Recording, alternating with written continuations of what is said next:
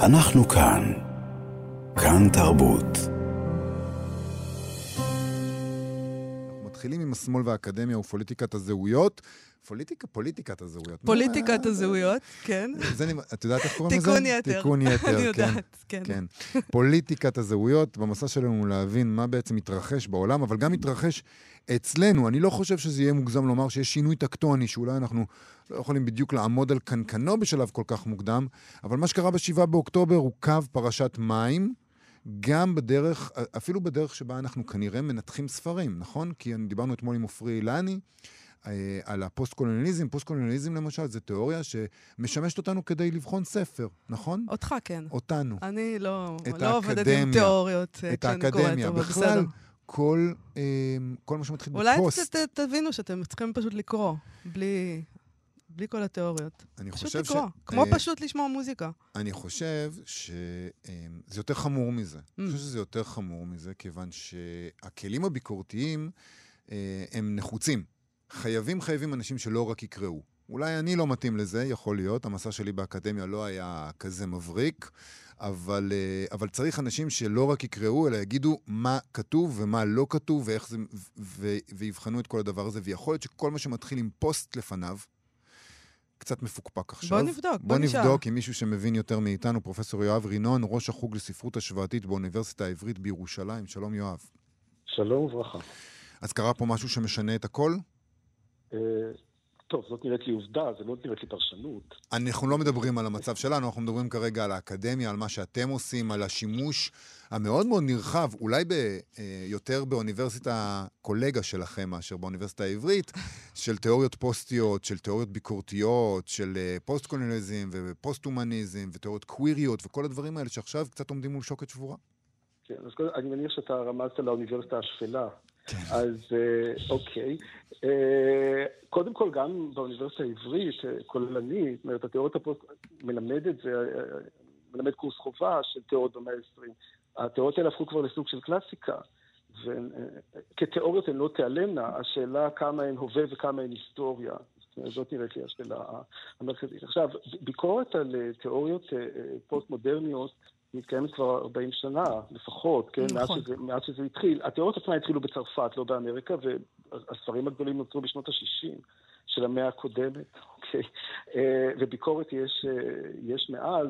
אה, צריך לזכור שאנחנו גם לא אמריקה. זאת אומרת, מה שקורה באמריקה הוא בעיניי פסיכי לגמרי, ואנחנו לא שם, בעיקר בגלל שאנחנו במצב של הישרדות קיומית היינו גם עוד לפני השבעה באוקטובר, עכשיו זה כבר פשוט הפך ל... אבל היינו, יש חוגים מסוימים פה שהיו שם אה, עם התיאוריות האלה, ואולי הם עדיין, אני לא יודעת, לא... לא, לא, לא סקרתי. לא שהפסיקו ללמד את זה, אני, אני רק אומר ש, ש, שיחס ביקורתי לדברים האלה קיים כבר הרבה מאוד זמן, כן.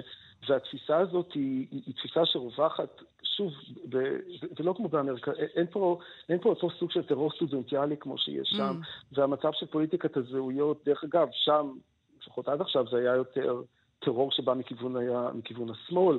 אצלנו הטרור בא דווקא מכיוון הימין ולא קשור לפוליטיקת זהויות.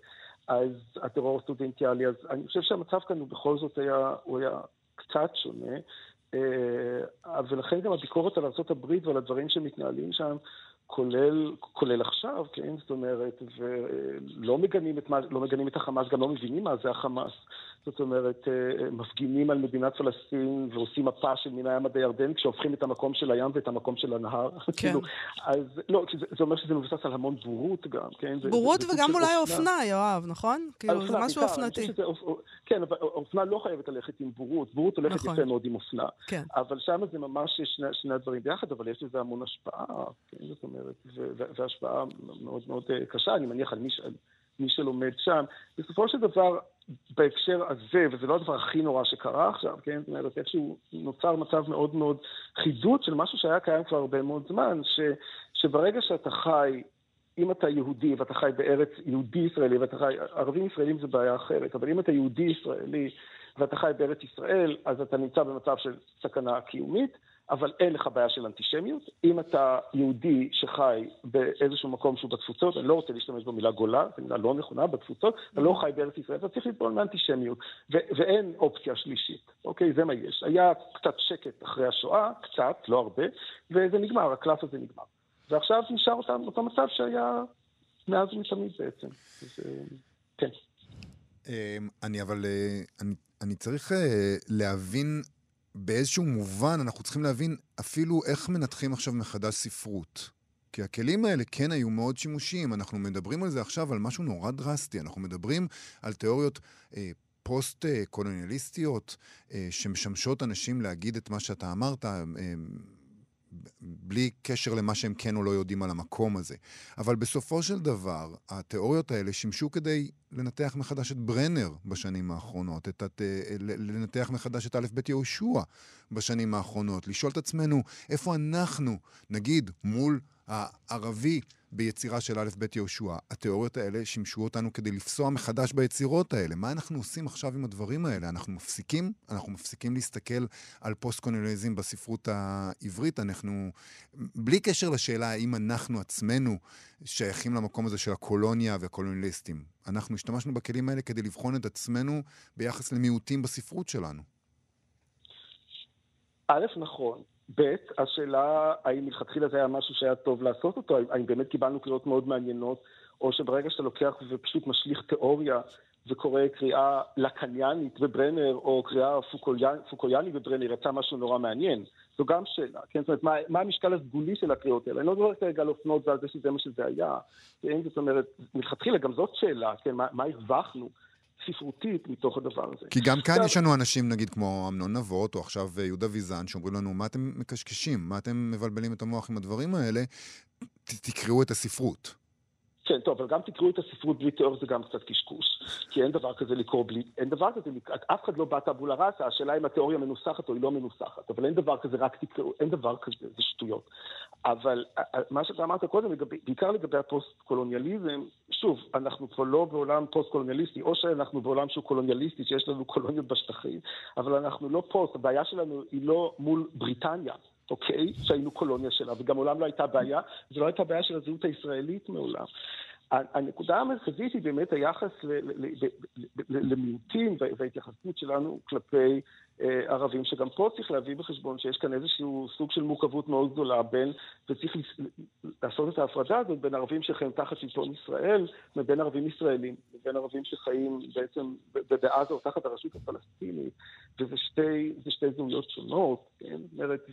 ואני חושב שכאן הבעיה העיקרית ש, ש, שנוצרה לנו, לדעתי, היא לא כל כך ביחס לערביי ישראל, כמו ביחס ל, ל, ל, לערבים, לערבים שנמצאים כרגע תחת הרשות הפלסטינית, שבנוסף ל, ל, להשלכות של הכיבוש על מה, ש, על מה שקורה שם, כן? עכשיו נוסף עוד איזשהו קומפוננט בצורה מאוד מאוד חזקה שאי אפשר להתעלם ממנו. ש, ש, ש, שמי שמוביל שם כרגע, כרגע, לא יודע מה יהיה אחרי המלחמה הזאת, כן, אבל זה, זה, זה החמאס, בלי שום קשר לכמה אנשים תמכו לפני, כמה אנשים תומכים עכשיו בחמאס, כן, זה גם לא בדיוק שלטון דמוקרטי, מה שקורה שם. ומה אנחנו עושים? אז, עם, וגם עם, העניין, עם... יש להם גם עניין עם, ה, עם מה שקורה עם החברה הישראלית, אני מניחה, שזה עוד, אה, אנחנו רק בהתחלה של להסתכל על זה, אבל השמאל הישראלי נמצא עכשיו ברגע מאוד מביך שלו, שבו הרבה מהדברים שהוא האמין בו, אה, אה, התנפצו. אני לא יודע אם זה רגע מביך, אני גם לא חושב שחלק, שחלק גדול מהשמאל, שוב, צריך, צריך להיזהר כשמדברים בהכללות, כי אני יכול לדבר בשם עצמי, אבל אה, אה, זה לא שהמחשבה הייתה קודם שהכל נפלא ונהדר בצד השני, אוקיי? זאת אומרת, וש, ושאנחנו רק מחכים לשלום עם פלסטין, כן? אני חושב שעכשיו, דווקא בגלל העניין של החמאס, וצריך בכל זאת לעשות איזושהי הבחנה בין החמאס לבין הערבים, ולא להסתכל על כל הערבים כאילו שהם חמאס, mm-hmm. כן? Uh, אני חושב שכאן נוצר איזשהו מצב שאנחנו מבינים ש, ש, שכוח מאוד משמעותי, שכרגע מוביל שם ומנהל שם את העניינים, שזה החמאס, הכוח המאוד משמעותי הזה, uh, רוצה לא רק להשמיד אותנו, אלא להתייחס אלינו בצורה סדיסטית, שזה מה שאנחנו ראינו ב-7 באוקטובר. אוקיי? כן. אני לא מדבר כרגע על הכישלון הצבאי, אני מדבר על מה הם עשו מרגע שהם נכנסו. כן. אוקיי? זאת אומרת, איך, איך הם התנהלו, איך הם התנהגו, את מי הם רצחו, כן? אונס, סדיזם, עקירת עיניים לגופות, כן? זאת אומרת, אונס של גופות, כן? זאת אומרת, זה, זה, זה, זה, זה, זה חלק ממציאות קיומית, זה לא משהו שולי, זה לא משהו קטן, זה לא משהו איזוטרי, אוקיי? זה משהו מאוד מאוד מרכזי, שכרגע לפחות, או עד עכשיו לפחות, די ניהל שם את העניינים. ואז השאלה היא מה אנחנו עושים, ואני חושב שזה פשוט מציב איזושהי מורכבות, ואני גם מודה שאין לי פתרון לה, כן? זאת אומרת, אני, אני בוודאי לא חושב שהפתרון זה הפתרון של אורית סטרוק, שאני חושב שהחלום שלה יתגשם, היא גם אמרה, זאת אומרת שימותו הרבה אנשים, אנחנו צריכים את זה, הנה, הנה מתו המון אנשים, ומבחינתה, כן. גם לא הייתה לה שום בעיה להופיע בבית חולים אחר כך, היא בטח ציפתה שיריעו לה, כן? אבל החלום הזה שלה ושל האנשים שאיתה באותה קבוצה של עוצמה יהודית, כולל השם המהמם הזה, כן, על שני חלקיו, גם עוצמה וגם יהודית, החלום, החלום שלה הפך לסיוט יומיומי של חלק גדול מתוך המדינה הזו, כן? אז, אז הפתרון הוא לא שם. אוקיי? זה לא, אוי, פקחתי מלהיות שמאל. אבל יש כאן איזשהו קומפוננט חדש שהוא קשור למציאות, אוקיי? שאם נחזור רגע למה שדיברנו קודם על התיאוריות הפוסט-מודרניות הכל כך יפות, זאת אומרת שיש בהן באמת איזושהי מורכבות מהממת מבחינה תיאורטית, ופשטנות, כן, בלתי נצפית, ברגע שזה מגיע לפרקטיקה במקום שלא גבול מתאים לתוך התיאוריה הזאת. נכון. אנחנו לא מדינה פוסט-קולוניאליסטית, כן? אנחנו גם לא מנהלים פה קולוניות, ויש לנו כאן סכנה קיומית, וברגע שהמדינה שלנו תימחק, כל האנטישמיות תצוף בדיוק באותה מידה שהייתה כבר גם קודם. וזאת בעיה, כן? זאת אומרת, מבחינתי, זאת אומרת, כל זה שזה מזעזע מה שקורה בעזה, ואולי להפסיק עם זה כבר מה שקורה שם, עדיין צריך להביא בחשבון שמה שמדובר פה זה סכנה קיומית, זה לא איזשהו לוקסוס. כן? זאת אומרת, וזה נראה לי משהו שהוא די ברור. ו- והדבר הכי גרוע שיכול להיות זה שאנשים בשמאל יגידו, אוקיי, אז אני כבר, אז אני כבר אפסיק להיות שמאל, כן? זאת אומרת, אם הם קניבלים, כמו שרוגל אלפר אמר, אם הם קניבלים, אז מה שאני צריך לעשות זה לאכול אותם. כאילו... אבל זה, מה, זה מה לא כן, אבל מה כן? זאת אומרת, אני, אז, אני לא יודעת אם יש תשובה, אבל בטח צריך מבין. לחשוב מחדש על הכל. זה שצריך לחשוב מחדש על הכל זה ברור, זה עדיין לא אומר שיש לי תשובה מה כן. כן. אני חושב שהדבר הכי נכון, לא, כאילו, צריך להיות גם ישר, כשאתה לא יודע, אתה לא יודע, אל תשחק אותה, תסתכל, אוקיי? זה גישה מרעננת אה, אחרי... אה, לא, באמת, זה, זה, זה משהו שגם נורא אופייני לישראלים, הם תמיד יודעים הכל, זה גם זבנג וגמרנו, אוקיי? זה, זה ממש אנחנו, אוקיי? Mm-hmm. שולטים בכל, כן, יודעים אנגלית, יופי, אוקיי. אבל אה, מה שאני חושב דווקא בהקשר הזה שכן יכול לעזור, זה, זה, זה דווקא מושג שטבע אותו פסיכואנליטיקאי ו, ופילוסוף אה, אה, אמריקאי בשם ג'ונתן ליר, והמושג הזה נקרא אה, אה, תקווה רדיקלית. והוא טבע את זה בהקשר של, של שבט של אינדיאנים אה, באמריקה, ש, שבזמן הכיבוש של אמריקה על ידי הלבנים, שהבינו שהם הולכים לעבור השמדה, והם הבינו שהולכת לקרות איזושהי קטסטרופה, שהם לא יכולים להמשיך במה שהם עשו קודם, אבל הם לא ידעו מה לעשות. זאת אומרת, כל הפרקטיקות שהיו להם, כל צורת ההתמודדות שלהם עם העולם, הפכה לחלוטין לא רלוונטית. והם הבינו שמה שיש להם הוא כבר לא טוב. הם יודעים מה לא, והם כן. לא יודעים מה כן. ואז הוא אמר שהוא טבע בעקבות את המונח תקווה רדיקלית. התקווה הזאת היא רדיקלית כי אתה מקווה, למרות שאתה לא יודע למה אתה מקווה. אין לך משהו קונקרטי. ואתה צריך לפעול בתוך מציאות טוטאלית של אי-ודאות ולהתחיל להמציא מחדש את הפתרונות, והשבט הזה כן הצליח, זה שבט העורב שהצליח להינצל. מי שדבק, שבט אחר, מקביל אליהם, שדבק בפרקטיקות הקודמות, הושמד כולו על ידי, על ידי הלבנים. אז נראה... איזה יופי, תקווה רדיקלית. אני, כן. אני גם uh, אוהב את הצירוף מילים הזה. תשמע, אנחנו צריכים לסיים, אבל אנחנו רוצים רגע משהו מאוד קונקרטי, כמעט, דיברת מקודם על לוקסוס, כן? על הלוקסוסים שיש לנו כאן. אולי גם ספרות קצת, וללמוד ספרות, ועכשיו לפתוח ספר ולהתחיל להתדיין מה זה אומר, המשלב שפה הזה וכולי, זה קצת לוקסוס, אבל אוטוטו, בשלושה בדצמבר, האוניברסיטאות אמורות לחזור ללמוד, נראה עוד אם זה יקרה. סליחה. אה, אבל זאת התוכנית כרגע. אתם כבר חשבתם מה אתם עושים, איך אתם מלמדים. אתם גם בירושלים, המצב שלכם אה, מורכב מאוד אה, מבחינת ה... נקרא לזה תמהיל הסטודנטים והסטודנטיות. מבחינת האוכלוסייה הסטודנטיאלית, כן. כן. טוב, קודם כל, בוודאי שחשבנו זה. האמת שממש ביום ראשון הייתה ישיבה של אה, כל ראשי החוגים עם הדיקן של הפקולטה, ויש אה, היערכות אוניברסיטאית, נקרא לזה, כולל קורסים עם צוות של פסיכולוגים, של אף אחד מאיתנו לא מטפל, אנחנו לא פסיכולוגים ולא עובדים סוציאליים, אבל, אבל, אבל אנחנו נקבל הדרכות וקורסים, זאת אומרת, איך להיכנס לכיתה, אוקיי? כן. זאת אומרת, ומה לעשות, ושוב, ויש גם קו... טיפולי, זאת אומרת, המערך הטיפולי של האוניברסיטה כבר מוכן לדברים האלה. נכון לעכשיו, דרך אגב, אה, הדיקן פנה לכל ראשי החוגים, אצלנו, אני עשיתי את זה גם, לדבר קודם כל עם כל תלמידי שנה א', ואני עשיתי הרבה עם שיחות טלפון, ועם כל התלמידים ש, ש, שאנחנו יודעים שהם גרים באזור, אוקיי? כן. אה, כולל באר שבע, כן? זאת אומרת, ולשאול אותם מה שלומם, ולברר מה קרה, ולהיות איתם ממש בקשר. אני יכול להגיד שקודם כל היום קיבלנו את, את רשימת נרשמים לשנה א', והמספר עלה. Mm. אוקיי? זאת אומרת, ומדעי הרוח, אוקיי, וספרות השוואתית. אוקיי? זה תקווה רדיקלית. אז הבאתי כבר רדיקל. לא, אז, אז, אז, אז אני, אני חושב שוב ש, שחלק, שוב, צריך לזכור, זה השכלת מבוגרים, זה לא בית ספר תיכון, זה לא חינוך חובה, מי שבא רוצה. וזה אומר שלפחות כל האוכלוסייה שנרשמה אלינו וכרגע גדלה, אז, אז זה, מה ש, זה מה שהם רוצים לעשות, זאת אומרת, זאת הדרך שלהם, בין אם זה אסקפיזם, בין אם זה נורמליזציה, בין אם זה להיות חלק מתוך קהילה, שבכל זאת המכנה המרכזי שלה הוא ספרות וקריאה בטקסטים. זאת אומרת, זה מה שהם רוצים, כן? זאת אומרת, וברור שאנחנו נהיה שם.